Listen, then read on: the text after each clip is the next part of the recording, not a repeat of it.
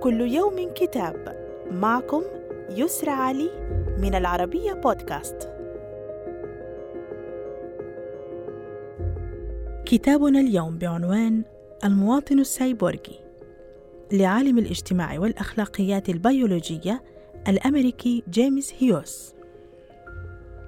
يرى فيه أن السياسات البيولوجية باتت تنبثق باعتبارها بعدًا أساسيًا جديدًا في خضم الآراء السياسية السائدة حول موضوعات الإنسانية العابرة للكائن البشري الكلاسيكي.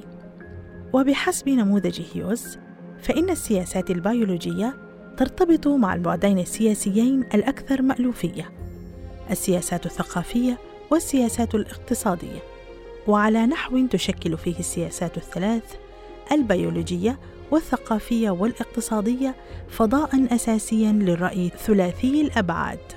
وإلى اللقاء مع كتاب جديد. thank you